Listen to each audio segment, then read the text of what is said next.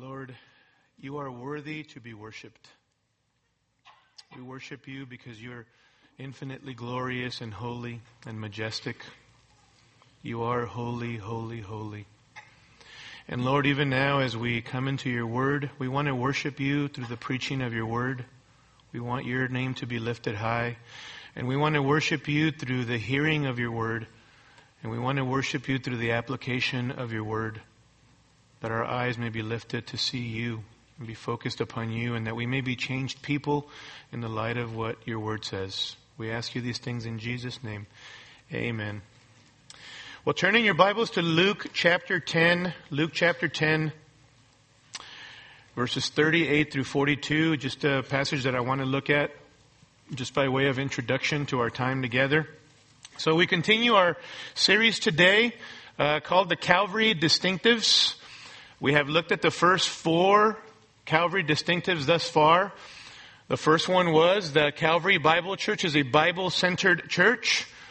Secondly, Calvary Bible Church is a Christ exalting church. Thirdly, Calvary Bible Church is a God dependent church. And fourthly, Calvary Bible Church is a love expressing church. And today we want to look at Calvary distinctive number five. That Calvary Bible Church is a worship motivated church. Luke chapter 10, verse 38.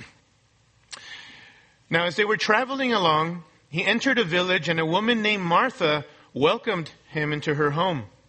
She had a sister called Mary, who was seated at the Lord's feet listening to his word. But Martha was distracted with all of her preparations, and she came up to him and said, Lord, do you not care that my sister has left me to do all the serving alone? Therefore, tell her to help me. But the Lord answered and said to her, Martha, Martha. You know you're in trouble when the Lord repeats your name, right? But very sympathetic and gracious and tender, our Lord says, Martha, Martha, you are worried and bothered. The idea there is troubled about so many things. But only one thing is necessary, for Mary has chosen the good part, which shall not be taken away from her. Here we have the account of our Lord Jesus visiting the home of a woman named Martha who has a sister named Mary. And as you can imagine, having our Lord, hosting our Lord and his disciples into their home is quite an exciting moment. And so you can imagine that she wants to be a good hostess. Martha is running around very busy with all the preparations to needed to host Jesus and his disciples and, and take care of all of their needs. And meanwhile, her sister Mary is so captivated by the presence of Jesus that she's seated at the Lord's feet listening to his word. In those days, the rabbis would condemn a woman like this for sitting at the feet of a man improperly. That was seen as improper. That she would do something like this. But she doesn't care. Because Jesus is there and she is, she is hanging on every single one of his words captivated by his presence. Frustrated at her sister, Martha semi rebukes our Lord and, and exhorts him to tell Mary to help her with the preparations. Perhaps if it was one of us, we would also tell Jesus, Jesus, you know, yeah, definitely Mary in this situation, she's being lazy. She's not serving you. And look at Martha, poor her. She's running around performing all of her duties and responsibilities. You should rebuke her, Lord. Look at the way that the Lord answers in verse 41. But the Lord answered and said to her, Martha, Martha, you are worried and bothered about so many things, but only one thing is necessary. For Mary has chosen the good part, which shall not be taken away from her. What was the good part that Mary had chosen? In a nutshell, Jesus was telling Martha that Mary at that moment had chosen to do the most essential, important activity of life. Mary was worshiping Jesus, enthralled by Jesus, captivated by Jesus, sitting at his feet, listening to him, captivated by his presence. Mary had chosen the good part to worship Jesus. And sadly, Martha, amidst all of her service, had missed worshiping Jesus from the heart. For you can be so focused, beloved, on serving even, but not have the right heart attitude of worship driving that service. Jesus was telling Martha that worship was of utmost importance. And I believe that's why Luke includes this account here in the Gospel of Luke. Worship is the most important thing that Mary and Martha could have been doing at that moment when Jesus was there. Beloved, man was created to worship. Every single man from the very beginning. His ultimate purpose for being created is that that person might worship God supremely.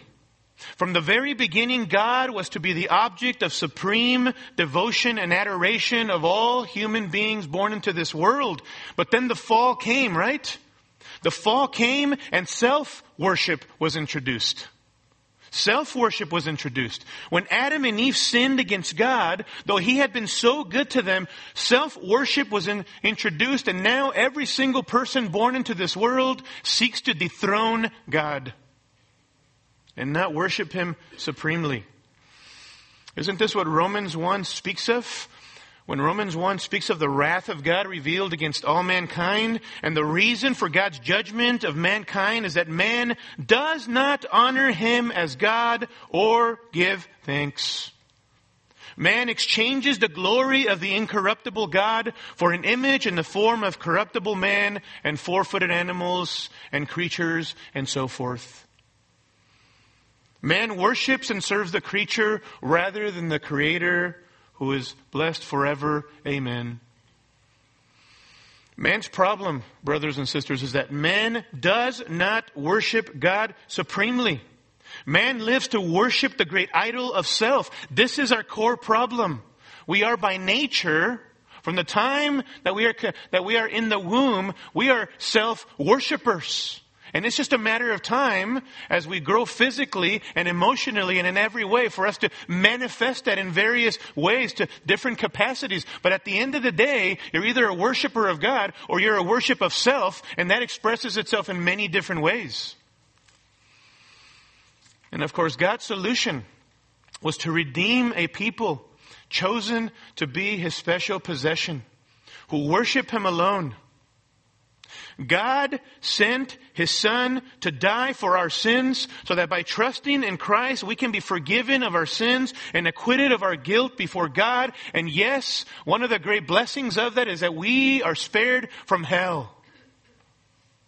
But the bigger picture, the bigger picture of redemption is that God saved a people who are to be his special possession so that they would no longer live for self-worship, but to worship God alone.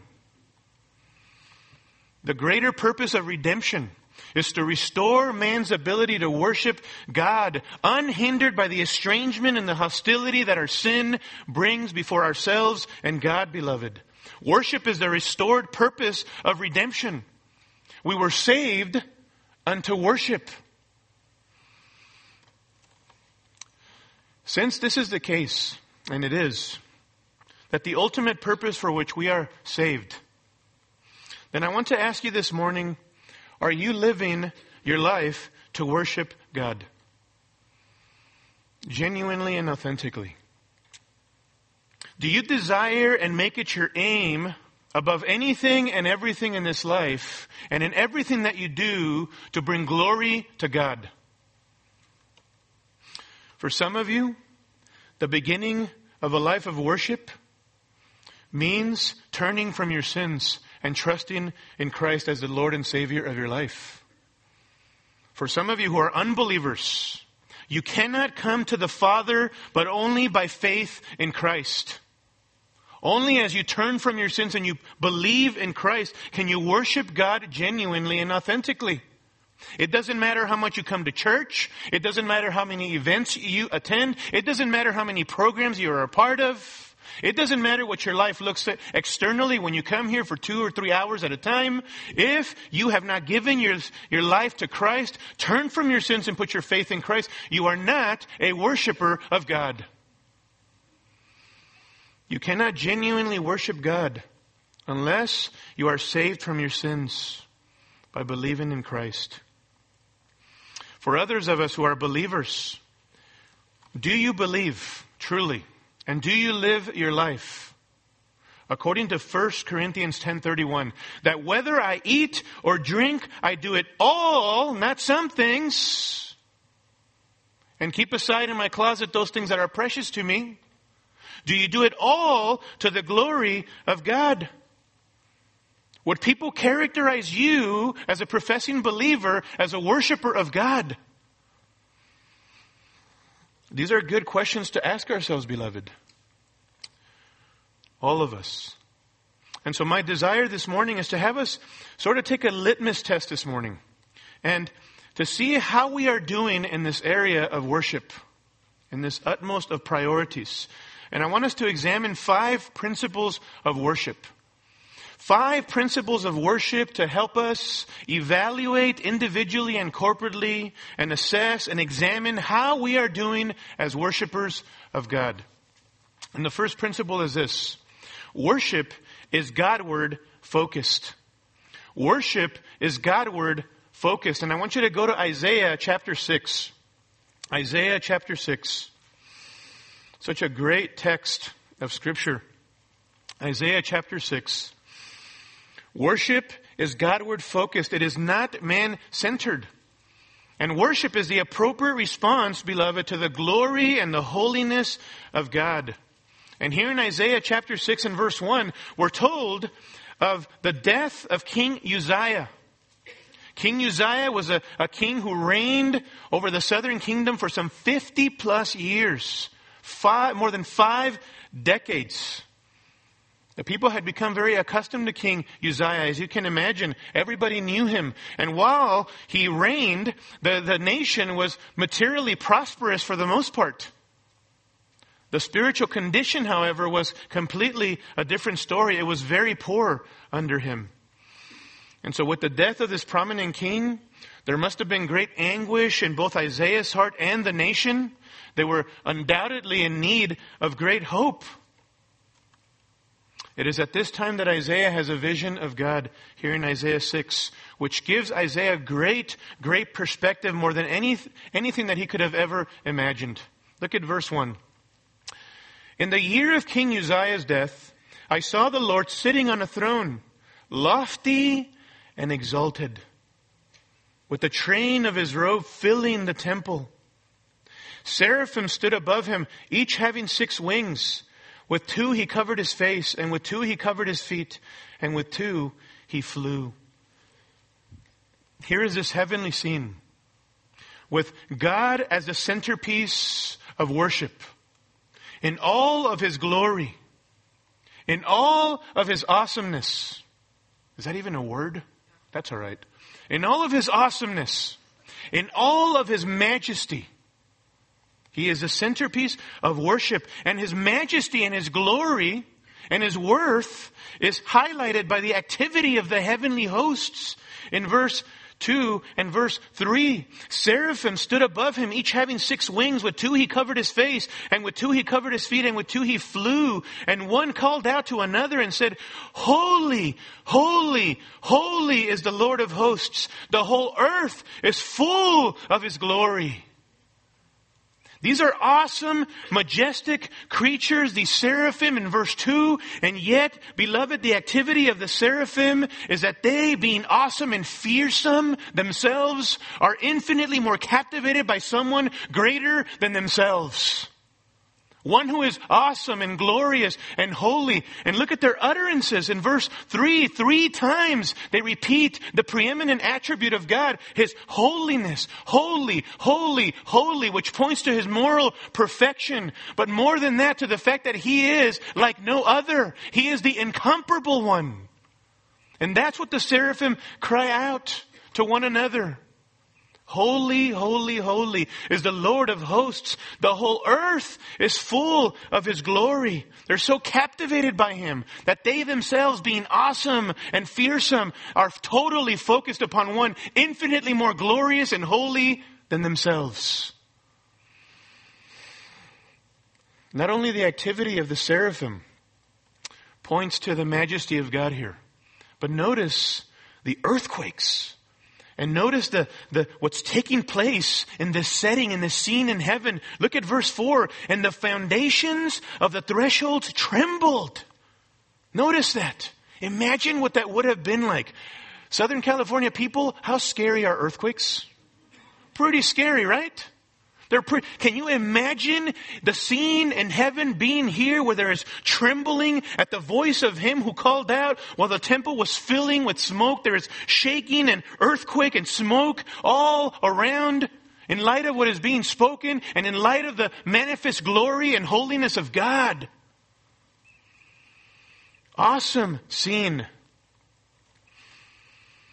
Now notice Isaiah's response in verse 5. This is so touching. It makes me want to cry when I look at verse 5.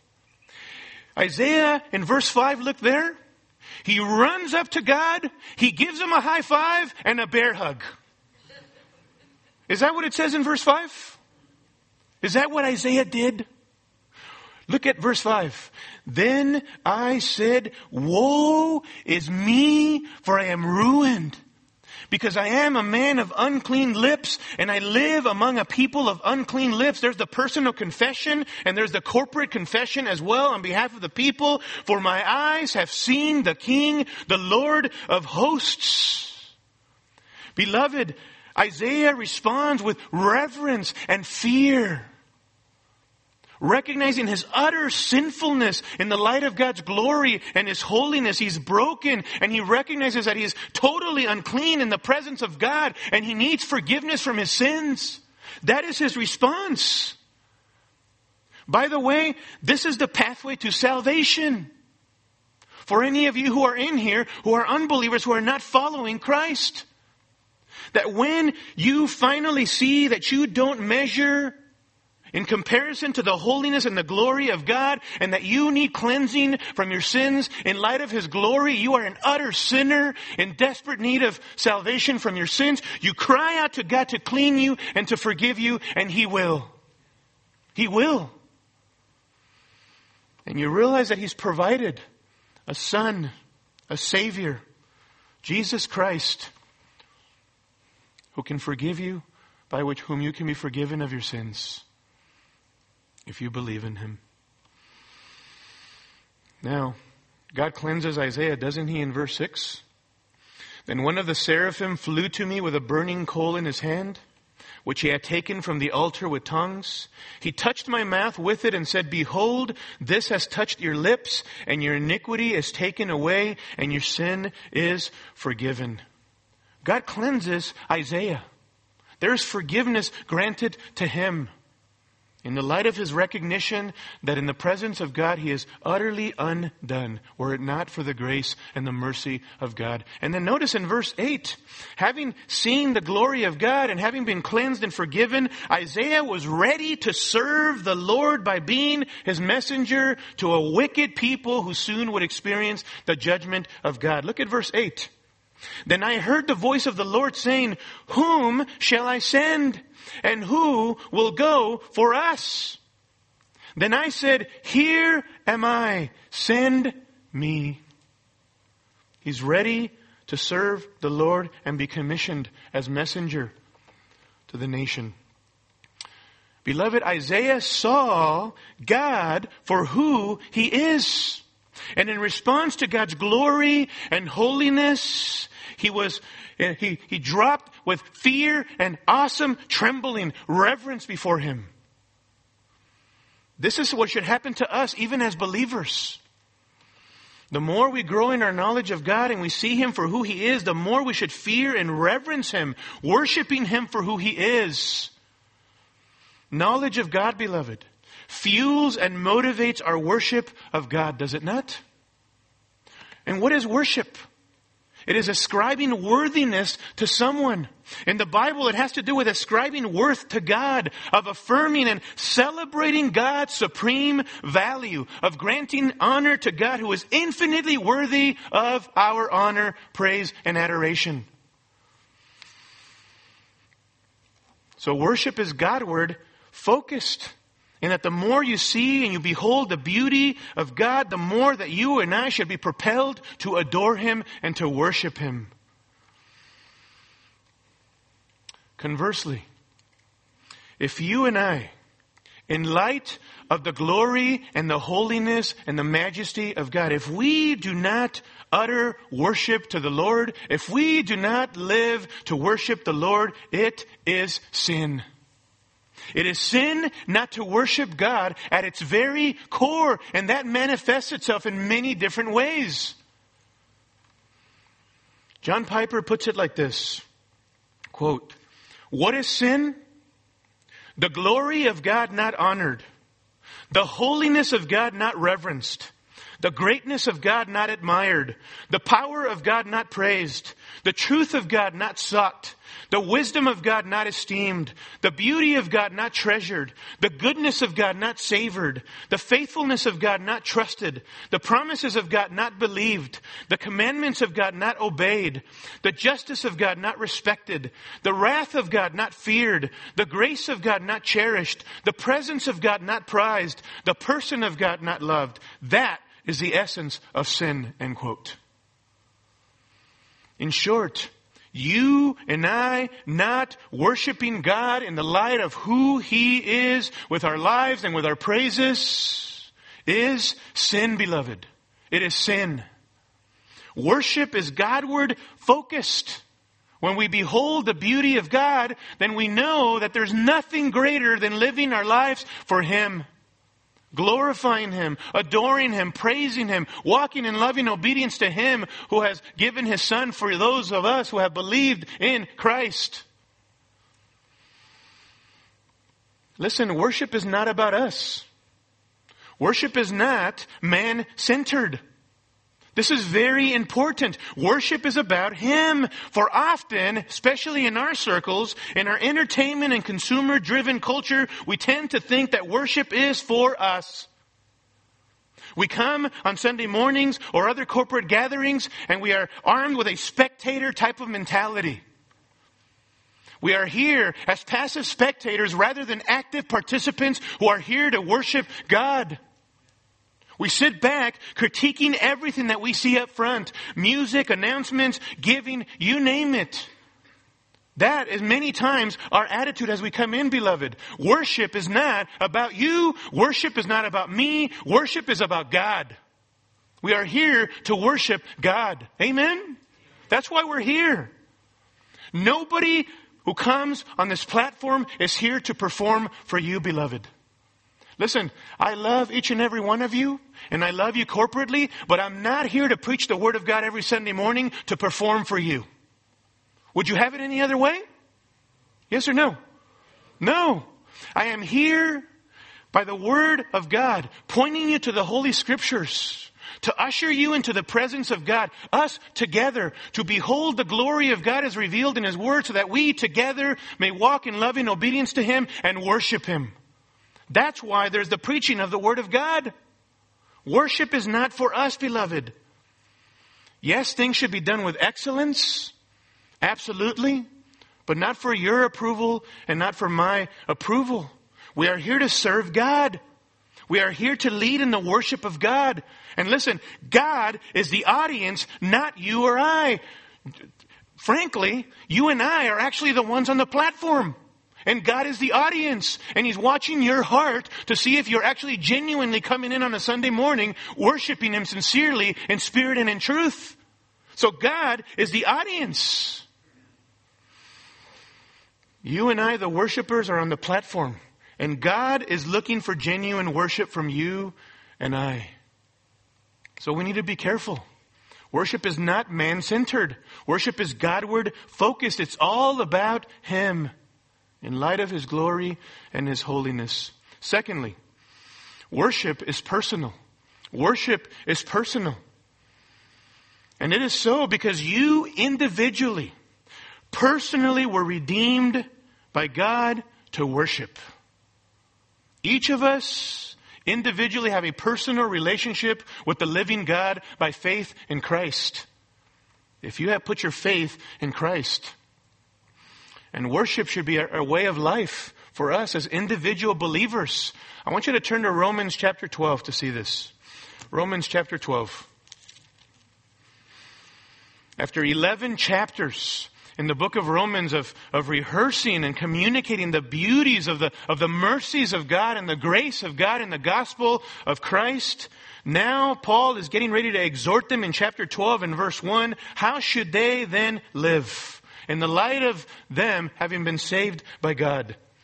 Verse 1 of Romans 12. Therefore, I urge you, brethren, by the mercies of God, to present your bodies a living and holy sacrifice acceptable to God, which is your spiritual service of worship. Notice, you can't miss the sacrifice type of language, right?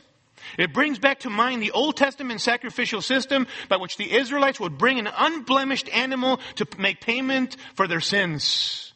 And we know that in the gospel, of course, Christ is the once for all sacrifice for our sins. There's no need for those continual sacrifices anymore. And now in light of the fact that Christ has come as a sacrifice, the once for all sacrifice for the sins of those who believe in Him, we are to live as a living sacrifice. No longer living for ourselves, living for God, serving God, worshiping God. The way of the Christian, the way of the believer is a life of self-sacrificial service and worship. It is a way of life for you who have been redeemed from so much. Amen? That is the way that we ought to live our lives. Worship is personal and that we are living sacrifices in the light of the fact that God has displayed His grace and His mercy toward us in Christ. But you know what we are as well? Not just living sacrifices, but we are human temples of the Holy Spirit. Think about that one. That can be said of you as an individual because the Spirit of God has permanently come to indwell you as a believer, but it can also be said of us as a corporate body right? In that we are one in Christ. We are a temple of the Holy Spirit. We are essentially, beloved, walking houses of worship. 1 Corinthians chapter 6 and verse 18 says this. Listen. Flee immorality. Every other sin that a man commits is outside the body, but the immoral man sins against his own body. And here's the reason why we should flee immorality. The idea there is porneia, any form, immorality in, in any shape. Why should we flee that? He says, or do you not know that your body is a temple, that is a sanctuary of the Holy Spirit who is in you, whom you have from God, and that you are not your own? For you have been bought with a price, therefore glorify God in your body. You know what believers are? We are walking houses of worship. And we should conduct ourselves that way. Worship should flow from our lives and words, beloved, in all that we do. That's why Paul says to the Corinthians in 1 Corinthians chapter 10 and verse 31, whether then you eat or drink or whatever you do, do all to the glory of God. All of it. In everything that you do. Even in the most menial, mundane tasks like eating and drinking. We are called to let our, our, uh, light shine, our light shine in such a way that people may see our good works and glorify our Father who is in heaven. Amen? Worship is personal. It's the way of life for the believer. We are living sacrifices. We are temples of the Holy Spirit. Thirdly, worship is to be communal. Worship is to be communal. Not only is worship Godward focused, it is personal, but worship is to be communal. And this one in particular hits us hard living as Christians in America, does it not? In America, where generally the culture is privatism. It is about individualism that is heralded. The Lone Ranger guy is the big dog on campus, right? Because he doesn't need anybody. He doesn't need anybody. He's self-sufficient. Beloved, listen. We may be Christians living in America, but we are not to operate in accordance with the culture of America. Amen? We are not American, emphasis on American, American Christians so that we adopt the privatized, individualistic culture of our nation. No. Believers have been redeemed, have been saved unto or to be part of a community of believers. That is what we are to be about. So worship is personal, but it is also communal. We were not called to, to this sort of monastic lifestyle, beloved, of seclusion and, and secrecy away from others. You and I were redeemed to be a part of a worshiping community, a temple, a building, a church, a body. All of those metaphors point to the fact that we are organically connected with one another as followers of Christ. We are one in Christ. 1 Peter chapter 2. Our brother Jim Stone read the, the previous verses earlier. But listen to 1 Peter chapter 2 and verse 9, describing Peter writing to these believers about who they are now, their identity. And he says in 1 Peter 2 9, but you, you, plural pronoun, you collectively are a chosen race a royal priesthood, a holy nation, a people for God's own possession, so that you may proclaim the excellencies of Him who has called you out of darkness into His marvelous light. For you once were not a people, but now you are the people of God. You had not received mercy, but now you have received mercy. Peter is not just speaking to individuals there, though, though certainly each and every one of them were responsible to respond in obedience to what he's writing. But he's writing to them collectively as a group of people, a community of saved individuals who, whose identity is no longer in their individualism, but in the fact that they are one in Christ. One holy nation set apart for the glory of God. You know what? That's why when we come together on Sunday mornings for corporate worship, beloved, oh, we should marvel and we should be astounded at the privilege that we have to be sitting here as redeemed sinners corporately with people of every tongue, nation, and tribe. Amen? What a blessing and a privilege because God has redeemed you personally, individually, so that you would be a part of a corporate body of people who are also redeemed, who have also placed their faith in Christ. What a blessing and a privilege because you know what? This right here is a microcosm of what's going to happen in heaven forever and ever and ever. And if you don't enjoy it now or working to enjoy it in the power of the Spirit by the grace of God, then I feel really sorry for you or maybe you won't be there with us. Amen? That's why worship needs to be a priority, beloved. It must be cherished by us. We must cherish it.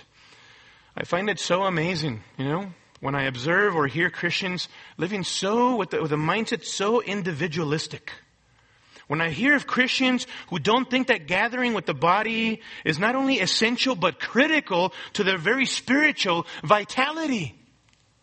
I'm amazed. How do you say that you're a Christian, that you have a relationship with God by faith in Christ, and yet you neglect the bride of Christ, the church? How do you say that? How is that consistent? One pastor, speaking of the crucial importance of the church to the life of the professing Christian, writes this quote, When I say that the church is essential and critical, I mean essential and critical the way that a nursing mother's milk is essential and critical to the health of a newborn baby.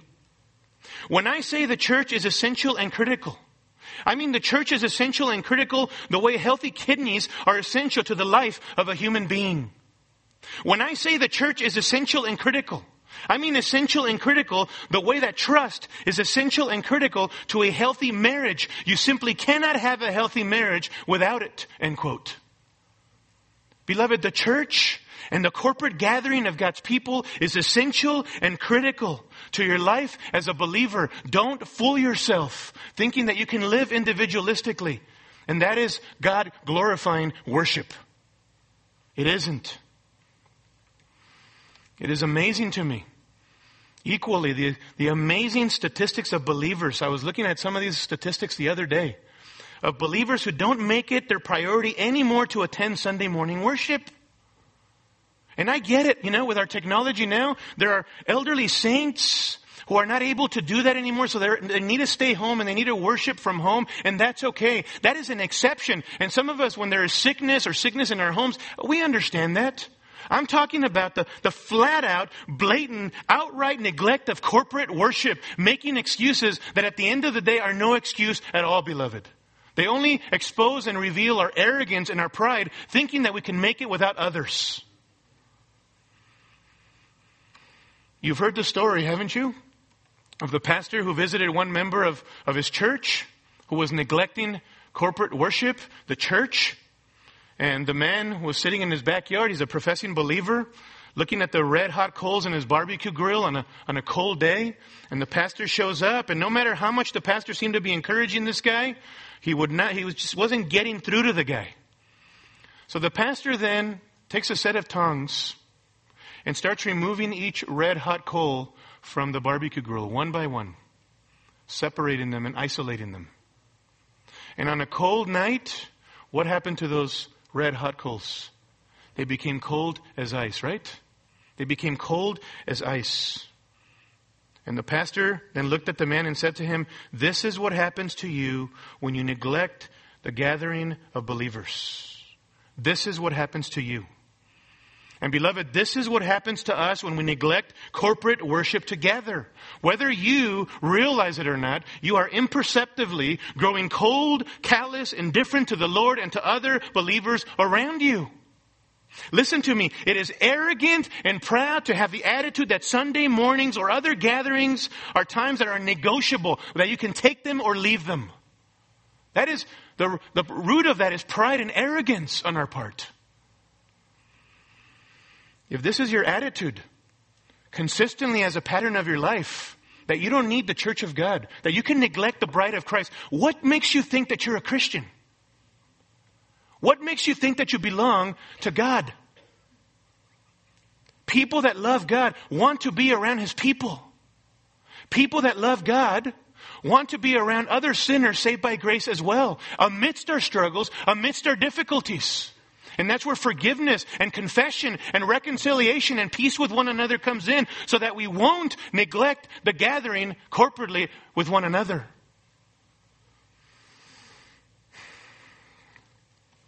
You need other believers, beloved. I need you. I need you. You need me.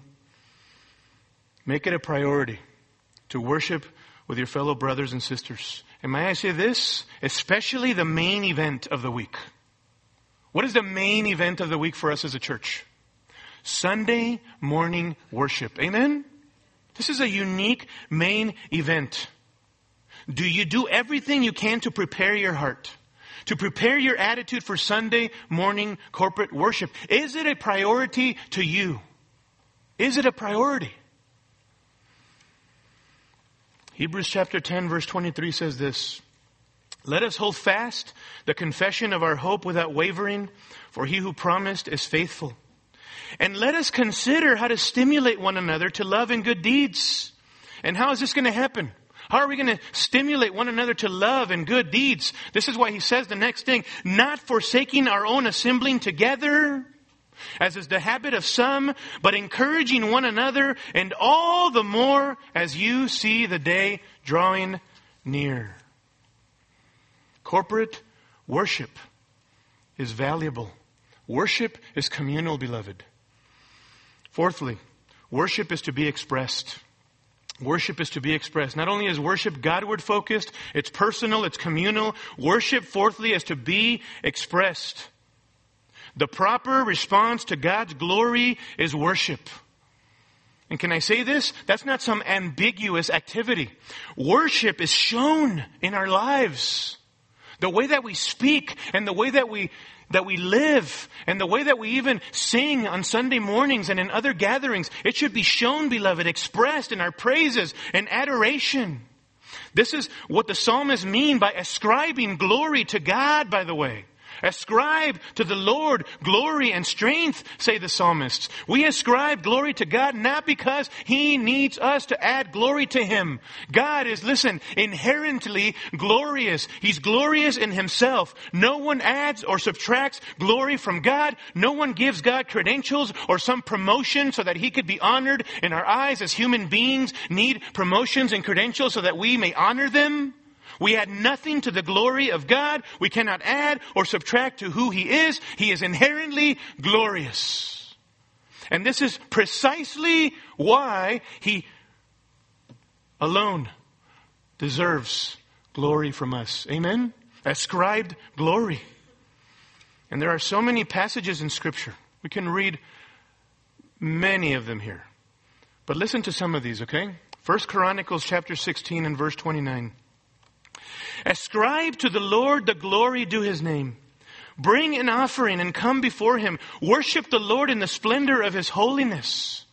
Psalm 29 and verse 1. Ascribe to the Lord, O sons of the mighty. Ascribe to the Lord glory and strength. Ascribe to the Lord the glory due his name. Worship the Lord in holy array. Psalm 96 verse 1. Sing to the Lord a new song. Sing to the Lord all the earth. Sing to the Lord. Bless his name. Proclaim good tidings of his salvation from day to day. Tell of his glory among the nations, his wonderful deeds amongst the peoples. For great is the Lord and greatly to be praised. He is to be feared above all gods. For all the gods of the peoples are idols, but the Lord made the heavens.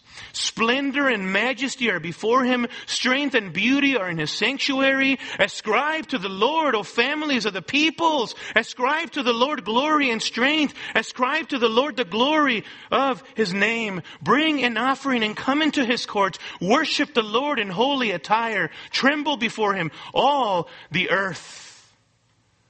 Beloved, to worship God is to do that exact thing as well to speak and express His infinite worth with our lives and with our lips. That would include when we sing together corporately, especially that there would be exuberant and celebratory praise in the light of His greatness and His holiness and His glory. Amen? That's the way that we ought to respond.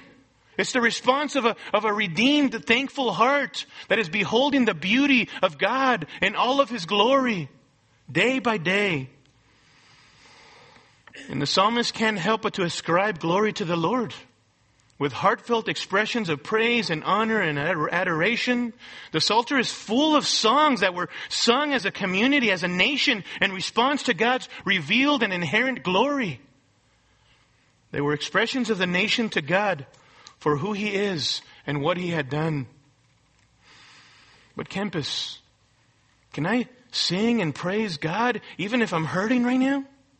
Even if I'm going through trials, even if I am suffering, the answer that the psalmist would give us is what? Yes. Yes, you can. Yes, you can. Because even in their pain and their deep anguish and suffering, these psalmists still expressed dependence upon God they were celebratory. They were asking, petitioning Him for deliverance from their enemies. Even in the midst, beloved, of their suffering, when they wrote, they were people who tried to live well under their trials and still gave glory to God, adored Him, and praised Him. We can too, in the power of the Spirit of God, by the grace that God supplies. And yet for many of us, our expressions are anything but celebratory. They are but a whisper. It seems that for most of us, or some of us at least, we are more concerned about expressing to others how great we are instead of praising God for how great He is.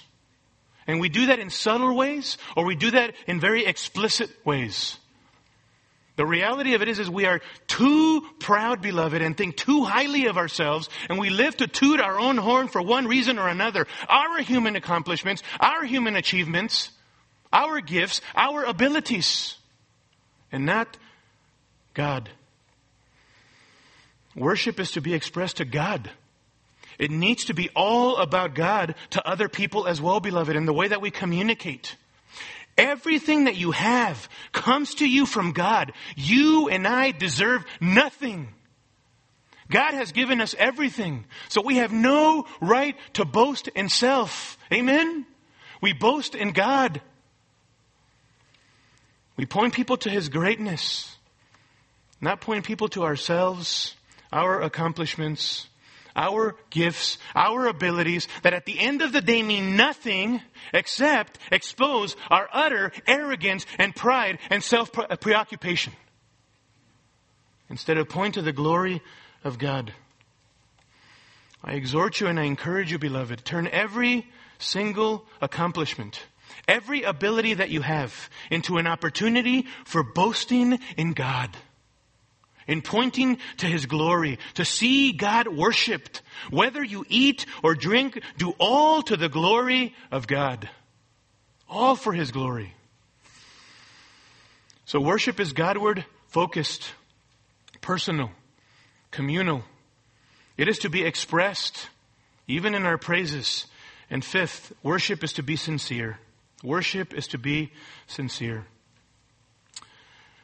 Worship is to be genuine from the heart if it is true worship. And we don't have time to go extensively into John 4, but do you remember the discussion that Jesus had with the Samaritan woman? When he exposed her sin, and then he also used that as an opportunity to teach her something about genuine worship. And do you remember what Jesus said to the Samaritan woman about the true worshiper? John 4:24 says, Jesus said to her, God is spirit, and those who worship him must worship in spirit and truth. He told her, must worship in spirit and truth. It is of utmost necessity that our worship be genuine. And what did he mean by in spirit?